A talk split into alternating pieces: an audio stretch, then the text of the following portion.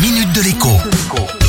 Bonjour à tous. Voici donc que l'an prochain, les contrats d'assurance automobile devraient voir leur tarif augmenter de 2% en moyenne. Une hausse qui scandalise l'association UFC Que Choisir, alors même que le confinement numéro 1 et sans doute le confinement numéro 2 auront fait économiser énormément d'argent aux assureurs. On parle de moins 2 milliards d'euros de sinistres qui n'ont pas existé, bien évidemment, puisque forcément, on ne pouvait pas rouler. Bien sûr, un certain nombre d'assureurs ont promis qu'ils compenseraient en offrant à leurs clients un mois de cotisation. Il n'empêche, pour l'UFC, le compte n'y est pas et l'association appelle donc à la mobilisation générale des consommateurs. Pourquoi faire?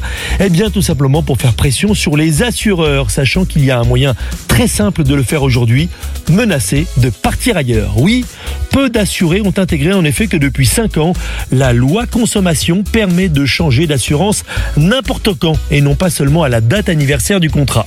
Autrement dit, vous pouvez appeler tout à l'heure votre courtier, lui demander de faire un effort sur votre contrat automobile, tout cela sans réduire les garanties bien évidemment.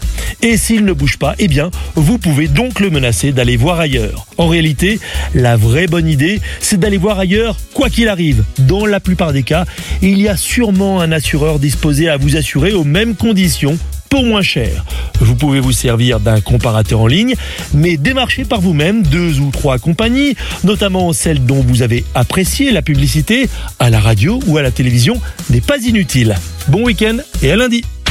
La minute de l'écho avec Jean-Baptiste Giraud sur radioscoop.com et application mobile Radioscoop.